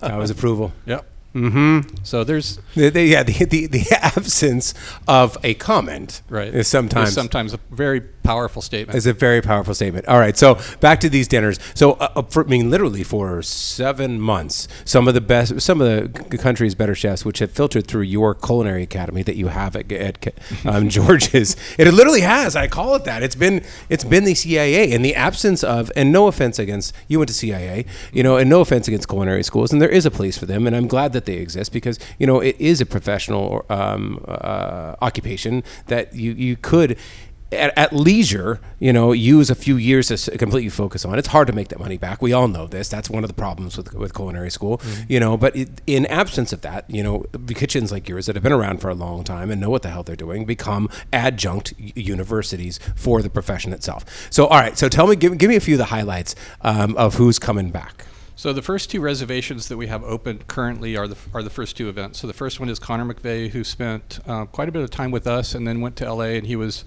Uh, he worked under in the Wolfgang world Yep. for quite a long time. He was the chef um, at Hotel Bel Air for a number of years, and he and Christine Rivera, who you know, Christine, Oh, she's um, she worked with us at Jordan's for a long time. Then she helped me open Galaxie, and then helped transition that into Sandpiper. They both spent time in the kitchen at the same time. Okay. So they're coming to do a, a group dinner on February twentieth. because I love Christine too. Yeah. I mean, Connor's fa- fantastic, but Christine is just. What is she doing now? She's uh, the executive chef of the Bishop School in La Jolla. Oh no way! Yeah. Okay, Yeah, Chris, Christine is phenomenal. Raised uh, at, uh, Ti- Tijuana, San Diego? No. San Diego. Yeah, San Diego. Just San Diego. I Yeah. thought for whatever reason she had Ti- Tijuana roots too. I'm making that up. Okay. Um, and then the second one that we that the reservations are open are Sam Peters and Stefan Kurpinsky, that are two mixologists. Okay. So they're taking over level two. We're going to do two seatings of well, they're not seatings; they're standing events. Uh, but there'll be um, 80 people per seating and cocktails and Sam and Stefan shaking and, and Yeah. raising hell like they do. They made uh, the book Neighborhoods of San Diego, right? they were Correct, yeah, behind it. yeah. that you guys did. Yep. And then the next one's probably uh, one of the ones that you know most people are going to know about the most, which is Christopher Kostow. Oh yeah. He's um, Well, okay. So Christopher Kostow, Yeah. three star Michelin, um, now at Meadowood, correct? he he was the second chef. The, Meadow, the restaurant at Meadowood was the second restaurant in the state to get three Michelin stars after the French Laundry, Got it. and he built that restaurant basically. yeah. And so, what was he like as a young kid? Well, he has a degree in philosophy. He's very he's very intellectually uh, just on fire, you Yeah. know. And back then, he was just reading everything he could get his hands on, and you know, coming every day with a different idea and something he wanted to do. Oh, so he was exhausting. Oh, he was. he, well, he was exhausting, but in in the best possible way, right? Right, right. Yeah. So um, yeah, he went. He worked with us twice actually. He worked with us, then he went to France, spent time in France, then came back and worked with us again, and then um, and then went up to Campton Place, worked with Daniel Humm, and Yeah. stayed in kind of the Bay Area for a while, and ended up at the at Meadowood. And he and I are still very close, and Yeah, and I, I understand that. Yeah, he he comes back to San Diego a lot too. I, I feel like, or, am His- I making that up? his parents lived here for a while, and they he used to come down here for that. But Okay. then they they recently moved up. Not recently, but uh, they've moved up to the Bay Area now. Be closer with them and the family. Well, that's because all Bay Area moved to San Diego. You know, and so we They had to reverse it, yeah. yeah, we, we were reversing. Yeah. it. yeah, we're taking over the abandoned houses. Um, w- one or two more, and then we'll, we'll, then we'll di- direct everybody to the to the website. But Sure. Um, Stephanie Prida, um, she's she kind of flies a little bit under the radar unless you're in the pastry world. Okay. Um, she was the pastry chef for Manresa when Okay. they got their stars. Okay. Um, she was the corporate executive pastry chef for the major food group. you Yeah. know, the Carbones Oh, and yeah. all those. So you know she's she's very highly respected in the industry Mm-hmm. um, and just a sweetheart. And she she was a pastry cook and then took on the pastry chef position for us. Then moved to Chicago and went off and did all her things. And she's currently at uh, Manresa Bread and um, kind of planning to do her own thing. So it's a way for her to kind of Oh, okay. So you're you're going to be the R and D dinner for her next concept. I, I'm hoping so. Yeah, we haven't really talked about it, but that's kind of the gist of what I'm thinking it's going to be. Yeah. Okay. Is she announcing news while she's here at this dinner? And Well, I'll- she- I, don't, I, don't, I don't know. I don't. Probably not. But we'll see. And then uh, Trey just got very uncomfortable for anybody who can't see this podcast. Yeah. And then Anthony Secviar. Um, we, Yeah. I know him as Tony, but um, it's Chef Anthony now. Um, he has um, he has a pedigree like nobody else. I mean, he's he worked at elBulli. He worked in Spain for a bunch of years. Came back, worked for Thomas Keller Group for six or seven years. Um, he was the CDC at Addison for you know a big chunk of their time. Yeah. Um, and then he opened a, a restaurant called Protege up in um, Palo Alto that's a Michelin star. I think there's Yeah. a total of eight Michelin stars That are re- recognized in this group. So it's a good group. a couple of your former accomplices gone on to do I do mean, a couple of good things. do a couple of good things Yeah. coming back through the kitchen over a series of seven months. And I- what was super cool is that everyone that I asked were like, yes.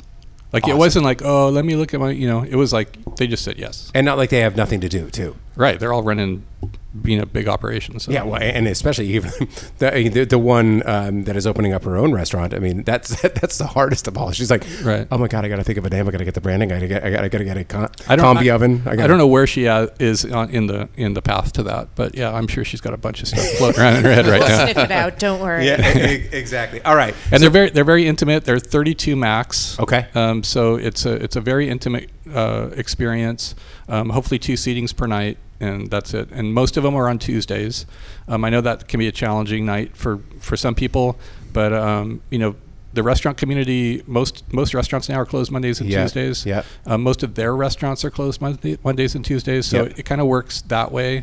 Uh, but I understand, you know, getting an 8:30 reservation on a Tuesday might be a little bit of a challenge, but that's why it's only 32. Yeah, so- but then again, like five o'clock is the new seven p.m. A Tuesday is the new Saturday. Totally. You know, I mean, does anybody know what day it is? I have no idea what day it is right now. I have no idea what year it is, Trey. Um, okay, so let's go back to like your, like, what was the darkest moment of your? I mean, obviously, the- occluding. Um, the day that everything had to shut down and, and pandemic, was there a time? As you- 27 years. I mean, was it was there a time where you're like, "Wow, this sucks." Like, I, I don't know if I'm gonna make it. Obviously, you've had to. You're E True Hollywood story. You're sitting in the chair right now. There was there was two moments. Okay. The first one is is a is a cool story, and the Mhm. second one is not that cool, but it had a huge impact on me in the restaurant. So the first one was like prior to George's, I had never been anywhere longer than two years. Oh God! You, So- kind of beat that record. Yeah, so I you know it, I was in like year three or year four, and I was just like I hit I had hit my natural wall, right? I'd hit my Yeah. natural lifestyle wall, and I was like, okay, well I'm still here, and I'm a partner, so I'm not going anywhere, and so like when you're when you're in that cycle of like getting hired as a chef and then moving on and getting hired as a chef, you can kind of reinvent yourself every time, Yep. and you can reinvent, reinvent your food, you can you know and so I'm I'm there. I'm like, okay, I can't reinvent myself. Everybody knows my, you know, my ticks and my warts here. So it, I am what I am, and um, we are what we are as a f- food story. So what am I, you know, what am I going to do? So I told George, so I'm going to go to Paris by myself and go eat around and see what what happens. And and I've said this story before, but it's been a while. So I'm sitting through this meal at Pierre Gagnaire, and you know, remarkable meal, sitting there by myself, just like taking it all in. And the last course that he served me for dessert was a dessert that was like a lime slushy made with tequila. It was basically he went on holiday to Mexico, had a margarita, and decided to make a dessert out of it. and I, it just was like a light bulb in my head. I was like, wait a minute. I just flew around the world, spent all this money to get inspired, and the inspiration is right in my own backyard. Yeah. And so I came back, and it really changed my whole approach to cooking. Yeah. Wherever you go, there you are. There you are. Mm-hmm. And there's a lot of cool stuff right in your backyard, and you know it's not the grass is not always greener. I- I mean, look, it's the same as getting married, or you know, you're anybody who's been dating a long time. You, that's an adjustment. Period. You have to you, at two years or four years or whatever. Right. You, you kind of wake up and you're like, well, we're still together. Like this is a long time. And Claire, I love you so much, and I, I, I will be married to you for the rest of my life. Uh, but you know, there is there is that moment where you're like, okay, I'm still in this relationship. Yeah. I'm used to moving on at this point in time. Now, Believe, how do I believe me, I've got two kids that just left the house, so yeah, we're having we're having that conversation. you know, so that's that's really it, right? You're like, okay, so how do I re- how do I make this interesting? Yeah. How do I how to make myself interesting to you? How do you make am I- and you're doing the same thing? And you go travel, you go immerse yourself. Yeah, I, I know that you said you're you're chef now. Your chef now is Masa Kojima. Masa Kojima. Now he had actually worked w- with you before, and then he came back, He worked with me. He went to Juniper and Ivy as the CDC for a while, and then he Mhm. came back. and then he came back, Yeah. and you just sent him to France for a couple weeks. Uh-huh. Okay, so I mean, you do that. You you go. I remember this is when I knew that I that you were just a, a force of progression in, in San Diego. Was was when I found out that you were you sent when End of the Line came out, which is a documentary about the um, sustainable seafood and what we need to do about it, and giving giving a damn. And you you sent your entire staff, and you're like, I'll pay for you to go see that movie. You know, it's just you're just paying for fifteen bucks to go see a movie, whatever. I don't know if you cover popcorn. If you did, and you're cheap ass, but you know the. um, uh, the the fact that you said like I want you to go see this movie, I'll pay I'll pay you to go see it. You know, really in like give a damn about the studies that are being done on the things that we're serving. Right. You know, and and that's the kinds of things sending your people abroad, send them into education, kind of putting them in the traffic of new information, Mm-hmm. you know, and having them navigate it and make it out alive and bring back something of use. I think is how, how you stay around for 40 years. Yeah, and I think it goes back to your original question, which which is you know the other big element that happened was when I stepped out of the kitchen. Yeah. Okay. So Right. this is kind of a big thing. Uh, So Trey, obviously, you've been in the kitchen and you've been over, you know, helping a lot of the people you're bringing back for, for years. You know, and you did. You after I think it was after the pandemic, correct? You stepped out of the kitchen, or Uh, pre-pandemic, actually, we um, Okay. I've had two general manager partners, front of the house partners, and when our second one left, um, I had been there 16 or 17 years, and I just felt like you know I, I, I if I if I can set this up properly, I can run this restaurant myself. yeah, and that also has the fringe benefit of allowing me to have a schedule that's a little bit more flexible. Sure. Um, and at the time, my youngest daughter, who plays D1 tennis now, was playing junior tennis all over the state, and we were going to Florida and doing all kinds of tournaments. And so it was a struggle for me, um, family-wise, to try to organize that because I was the one.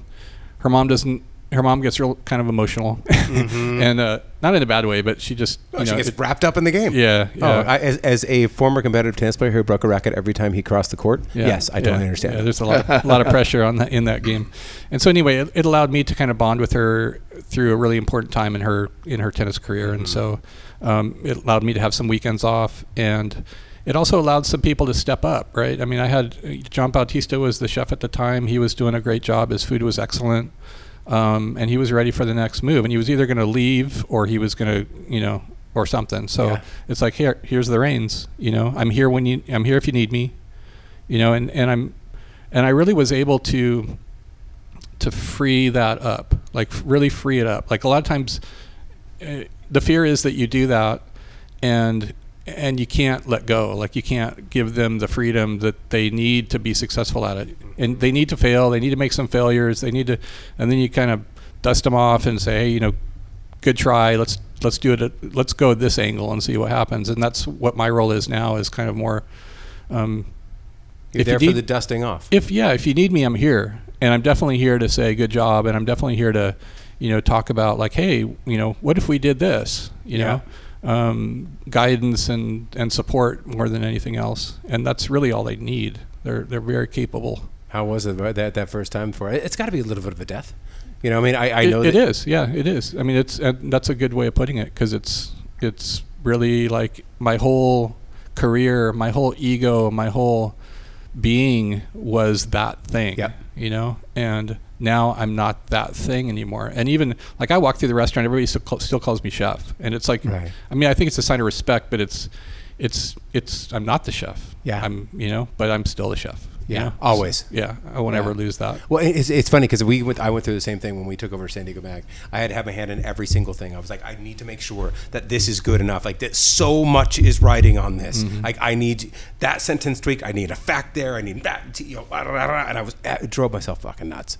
You know, but eventually you surround yourself with good people and mm-hmm. you have that trust and one of the best things i've been able to do is I, i've stepped back mm-hmm. you know and i'm like hey most for the most almost everything that happens now in san diego mag i don't touch you know i'll come in and i'll look at it and i'll give an opinion on it and i'll you know and if you need me i'm here you know but it's better because you, you because you have a lot of intelligent people looking at it. It's not just one. exactly you Yeah. people fly Yeah. Similar to Trey, though, that was an it's an identity shift for you too, right? for sure. Huge. Yeah. Yeah, for sure. It is. And you, you want to be in the fray. Yeah. You want to be like, I want to be that guy. You're like, I can't do everything, man. And there's plenty of self-help pod- podcasts that can help us all through that. So like this one, for example. This I Yes. don't know if you guys knew is a self-help podcast. You're welcome. Absolutely. This is now um, filed under wellness. Five stars, please. Yep. You got him. Yeah. Um, okay, and then the okay, so that that was you mentioned one of your like low moments or, or like you know changing moments that you had to kind good of good things came out of both of those, right? Yeah, exactly. And then the best moment, like what was what was like are a couple high moments. I mean, one could be frivolous. What celebrity like sh- like came in and, and, and did karaoke on the bar? Um, you know what? I don't know. Or what small moment? Do you know when your remember- when your daughter walked in? You know, whatever. Do you remember um, R.W. Apple? R.W. Apple. I do not. Is a very well respected writer, food writer, wrote for the um, I'm an for the New York. Times and the New Yorker. I don't know that name I know. I Yeah. apologize. He's passed away quite a long time I'm, ago. I'm going to look it up then. But he um, he he was doing I, you know I, it was an article for New York Times regarding the bluefin tuna that was being um, raised in down in Ensenada, Baja, yeah. and he wanted to do kind of a tasting of of different aspects of the fish, and we were the place that he chose to do it at. So that was that was kind of a big deal for me. I mean, just Yeah. out of a respect For sure. kind of thing. You knew somebody really gave a shit about the food and, Yeah. and written and studied it and Yeah. you know, knew where to eat it. And then I think that the response that we got uh, for table three from a lot of people, uh, Bonjwing and you Yeah. know, the, the real high end food bloggers of the time. Yep. You know, they're not really doing it anymore. Um, they were very complimentary of what we were doing, and I, that was a lot of validation because table three really came out of a lack of validation. you Right. Know, I felt like, you know, I, I, I felt like at the time the restaurants that were getting media attention were, you know, were getting smaller and smaller, and they were making the guest their guests, right? They're not customers; they're guests. Mm-hmm. They're making them like jump through all these hoops. Like you got to call three months in advance to do this at two o'clock, and it's like, can't you just put somebody on the phone? Like, what's wrong? Like, it's not Yeah. that difficult, right? Right. Why? Where's the hospitality as part of this? Like, Mm-hmm. I'm so nervous about going to this restaurant, and I, because it took me so long to get the reservation, and you know, and then somebody's rude to you in the restaurant, and it's like, oh. Uh, well, that must have been me. You know, I must have, I must have, um, you know, and it's like, wait a minute, you know, like it's the hospitality industry. I, I do think that we're missing that too, right? Yeah. Well, I think, yeah, I, I mean, eh. I, I think there's a recognition of it now anyway, and it's Yeah. not so, it's not so like flash and pop with all the, you know, all the, everything that was going on back then. Yep. But, you know, that's what table three was, was a, was, was like me kind of screaming out saying, look, I'm running, you know, we're doing 1200 meals a day. I have, I have the talent, I have the, as much talent as that guy. Yep. He's getting all the attention, but he can't do what I'm doing. Yeah. I don't think. Right. But No, I, can- know my but I- skill set. But I can do what he's doing. yeah. And so I thought, well, and it's the same story we're talking about today. That's why we're here 40 years later, Yep. right? And that's why we continue to do what we do, because I don't want to. I don't want to be in a 12 seat restaurant just doing that every single day. Well, for it- for people that you know can afford it, like that just doesn't. That's not interesting to me. No. But I can do it, and that's what table three was.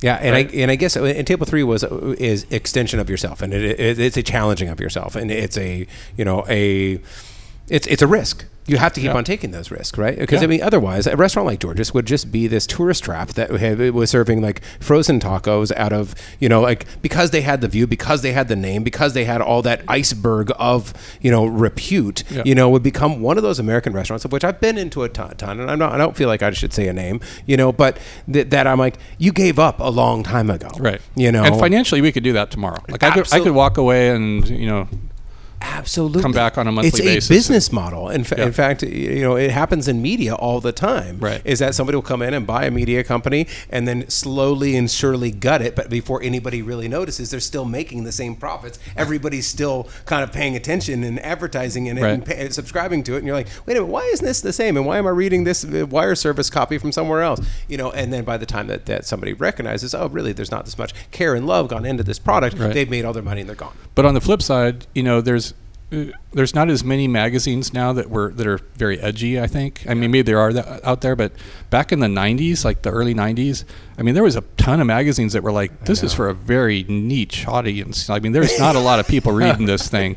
They were super creative, like Yeah. beautiful magazines, but no, you know, there was, and so it's kind of the same thing, right? Like, you still want some of that. Yeah. Like you don't move forward. Change doesn't happen you know, growth doesn't happen without change. Yeah. Right. And sometimes that change is painful. Sometimes it's really interesting and enjoyable, and sometimes it's not. Sometimes Yeah. it is. It's not enjoyable now, but in six months it's enjoyable for some Yep. reason.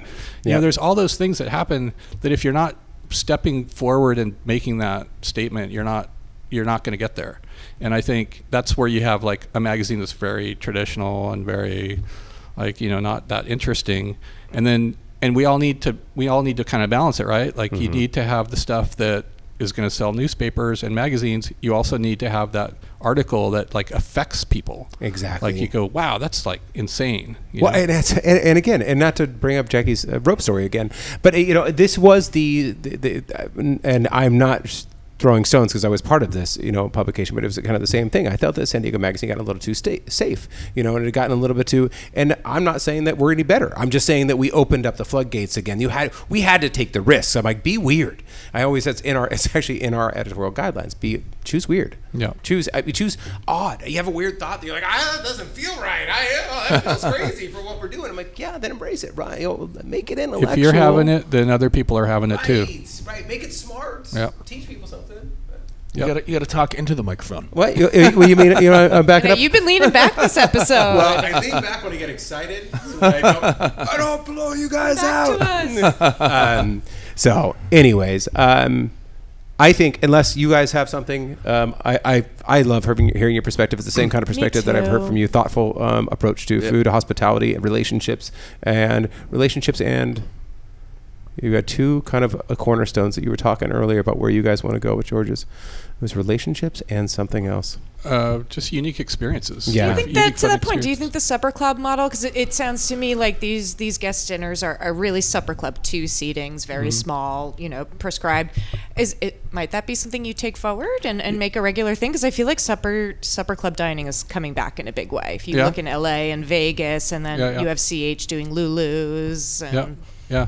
I, you know, I, as I sit here today, I don't know where it's going to go. All I know, all I know, it's going to be different, and it's going to be fun, and it's going to allow for a lot of creativity. So I just, I'm just going to hold it at that because every time I say it's going to be something that, you know, a lot of times it doesn't end up working out. Those tea leaves, man, they just got to blow up. It's like Yeah. somebody takes a, a leaf blower to your tea leaves. You're like, it's all over. Hey Troy, if if you build it, they will come. Yeah. Troy and I in the February issue that you'll see in the wall, we both wrote in our articles, if you build it, they will come. And we both were like, well, we both need it in there. So they're both We're, we're still in there. stereotype jockeying together. and we're going to use i mean we're going to use these gus chef things as inspiration for that you know just it's always it's always you know challenging and interesting and and fun to cook with other people and and that you respect and so we're going to have a lot of fun these these dinners are going to be a lot of fun and so again the first two are, are open for uh, reservations All on right, the so website now First two are open now. You guys can then- reserve. And Yep. what is the website?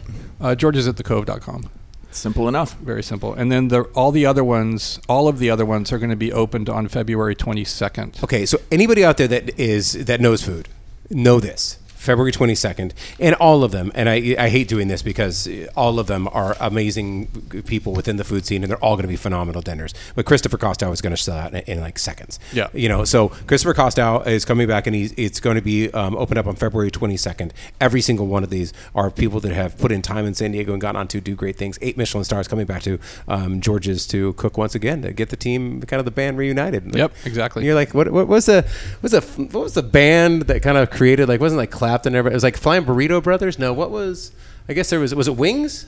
Wings. Wings. Was it No. Wings? I, I, Traveling, McCartney's? traveling Wilburys. Traveling Wilburys is actually what I was thinking. Okay, I, was like, I don't know if it would. I'm not a Wings fan. I know, I know. I Is know. anyone? Anyways, the A band, lot. the, the band that used that spun off a lot of very famous people, or just very respected people within the industry, is kind of getting back together for one nights only. So Yep. check it out. George's at the Cove. All right, let's move on to Two people, fifty bucks. Two people, fifty bucks. Um, two people, fifty bucks. Um, Trey, this is, uh, or wh- whoever would like to start. I'd like to give you your your um, uh, the first shot because oh i'm ready to go Okay, so I actually know what yours is because you t- um, sent it to us beforehand. And I, I, ten years ago, I did a search throughout the city of the my favorite establishments within a certain genre, and this is one of them because it's funky as hell. super funky yep It is. uh, Besta-Wan up in Encinitas. Besta-Wan. It's Yeah. so good. I mean, it's just weird. It's so good now. uh, yeah. it- Did it get better? Yeah, because because the pizza was yeah. yeah, um, it has a new ownership, and um, he's a he's a chef that's here been here local for a long time, and um, and Wait, he who took it over? um, his name's Eric. I don't. I'm, Okay, okay, Eric. That's Yeah. fine. Food Yeah. news. Yeah. Yeah, So food- so he's so he knows it. If, so and it's the, the quality of the food is getting better too. yeah, and he what he did was he did it very carefully. You know, he didn't go in there and just like you know he he's a he's like a, a real chef. Like Yeah. he's running a big hotel operation. He's he knows what he's doing, and um, and he just fell in love with I think just fell in love with what what the bones were there. Yep. And knew that all he had to do really was was start buying good ingredients and didn't really need to change the world. Yep. And he did it exactly perfectly. You know, it's got a great burger. Yeah, Um, his pizzas are you know, changed the pizza recipe. The pizzas are good. The salads actually are good. The dressings are well made. You know, it's not like just Sysco, which it kind of got to the point where it was like I didn't Sure. go there anymore because it was just like Honestly, You know. I felt the same way. And I, I, when I did that pizza pizza search, you know, I, I was like, I have to include this because it's just so funky and it's cool and it's an institution, Yeah. you know. But you Yeah. know, like, just know what you're getting into. The Yeah. food is, you know, it was okay. it's it's a lot better now. That's that, and it's the oldest big news for me. restaurant in in Encinitas. I mean, it's Is been it there really? since like uh, forget the like 1960 something. It's got Wow. funky little windows and decor, and, And he I didn't mean- change any of that. He just put some fresh paint up, and it's all clean now. It's it's, Oh, it's killer. All right, so everybody go up to Encinitas and go check out Besta-Wan. B E E B E S T A W A N. All right, Jackie. Correct. All right. Linda Vista Sushi Yorimichi. It's um, kind of in a gas station parking lot, kind of not, both at the same time. It's not expensive, so for once I'm actually fitting within the 50 bucks. You could definitely do two pe- people 50 bucks here. And they've just got really fe- fresh fish, a killer lunch special with all types of rolls, nigiri, sashimi. They source the fish well. It's always packed, always locals, and it is decidedly unhyped for a very cool little sushi spot. Nice. All right, David. So lately we have been uh, not chain shaming lately.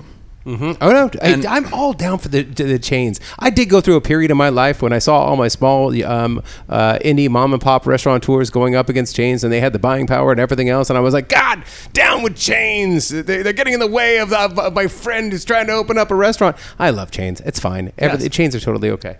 Yes. So thank you for uh, taking my story. I'm, Uh, I'm gonna shut the hell up. I'm just kidding. I'm just kidding. But so yeah, we haven't been chain shaming lately, and uh, this is a happy half hour podcast. So I'm kind of combining the two. Uh, and the chain did start here in San Diego. So Burger Lounge. Uh, there's one a couple blocks away from the office, and uh, one of our, our coworkers here, Michael, he was um, like, he's like, oh my gosh, I'm going every Tuesday. He goes to Burger Lounge at three o'clock, and I was like, why are you always going to Burger Lounge at three o'clock? And so uh, they start their happy hour at three, and it goes till six, and it's half off chicken sandwiches, half off chicken nuggets, half off French fries, half off onion rings, half off draft beers, and half off wine. Wow. So I was like, I was like, oh my gosh, that's like actually a phenomenal happy hour deal. And so I went, I got the uh, chicken club sandwich, and then the half order of French fries and half order of rings, and then just uh, soda water because I was still during work hours. Um, and the chicken sandwich is really, really good. I was like super impressed. The fries are cooked perfectly, and the onion rings are, are great. Their onion rings rule. Yeah. Yeah, the half half is the way to go on that. I always Totally. get half fries, half rings. So now I have a Tuesday tradition with Michael. I, I love that. Tues- cute. Tuesdays with Michael. It's really cute. Um, all right, so we are working on our best of. Uh, our, uh, excuse me, not best of. Troy, you didn't. Are you? Are you newsing? are you? Are you restauranting? Uh, Oh no no no no! Sorry, I thought you were moving on. I'm so sorry. I thought you were moving on from two Oh, people oh, no, 50 oh, no, no, no, no. I'm not- I'm no, so no. sorry. I'm so sorry. That's Forget okay. that. Edit That's that all out. right. I'm so sorry. We we are working on in February. We're dedicating an entire month. In fact, it's uh, it's already up on the wall. We're looking at the magazine as it went to print, and we're doing digital content around it. We're going to do video around it. We're going to do social media around it. We're throwing a big event for um, the Taste of South Bay, which basically we've been covering South Bay for a few years. I mean, a long time, but specifically in the last few years before I even got here, there was a lot, you know, renewed um, interest on our editorial behalf by actually like, telling the stories of IB, of Chula Vista, of National City, of you know, uh, of so much uh, that really rich Hispanic culture down there, um, and. This entire month is going to be based on the stories. So I went down. I spent a day, actually three days, um, at Third Ave, and went around to the restaurants and kind of just kicked the tires on everything else. I had a great um, hibiscus um, uh, uh, michelada, which I think I talked about in the last episode. That was over at the tavern at the Vogue. And this one, I just got to sh- shout out to a. Well, I'm going to do two because I'm not going to do it again next week, or maybe I will do it again next week. do whatever you want. Okay. I'm gonna do um, Don Pedro Taco Shop. It's a classic. It's been there forever and ever and ever. And it is. There's different r- rotating specials. Obviously, they've got like the pozole. Um, they've got menudo. You know, should you have a big celebration going on or a, a um, nasty, nasty hangover, they will do that for you um, on special. I think they actually have it most of the week. Uh, but the one thing that they do have, and I It is the most indulgent. It is like a damn snow cone. It is like it is not even elotes. It is not even esquites. It is like crema with a few corn in it.